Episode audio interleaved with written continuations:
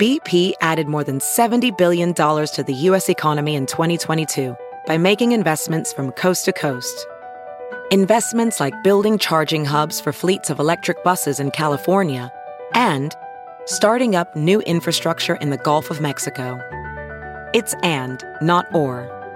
See what doing both means for energy nationwide at bp.com slash investing in America. It's Merriam-Webster's Word of the Day for September 23rd.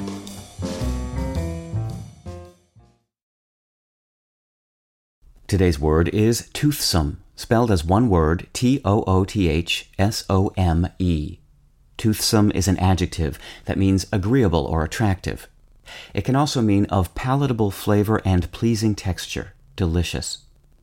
Here's the word used in a sentence from the Globe and Mail of Toronto by Briana Miller.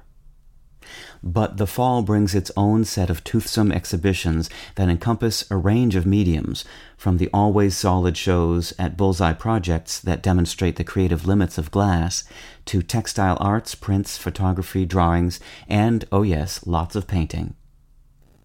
One meaning of the word tooth is a fondness or taste for something specified.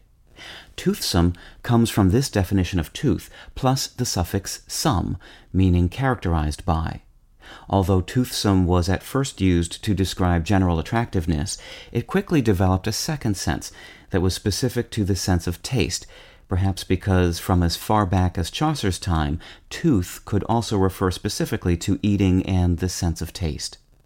In addition, Toothsome is now showing signs of acquiring a third sense, toothy, as in a toothsome grin, but this sense is not yet established enough to qualify for dictionary entry.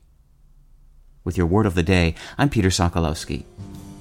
Visit merriam-webster.com today for definitions, wordplay, and trending word lookups.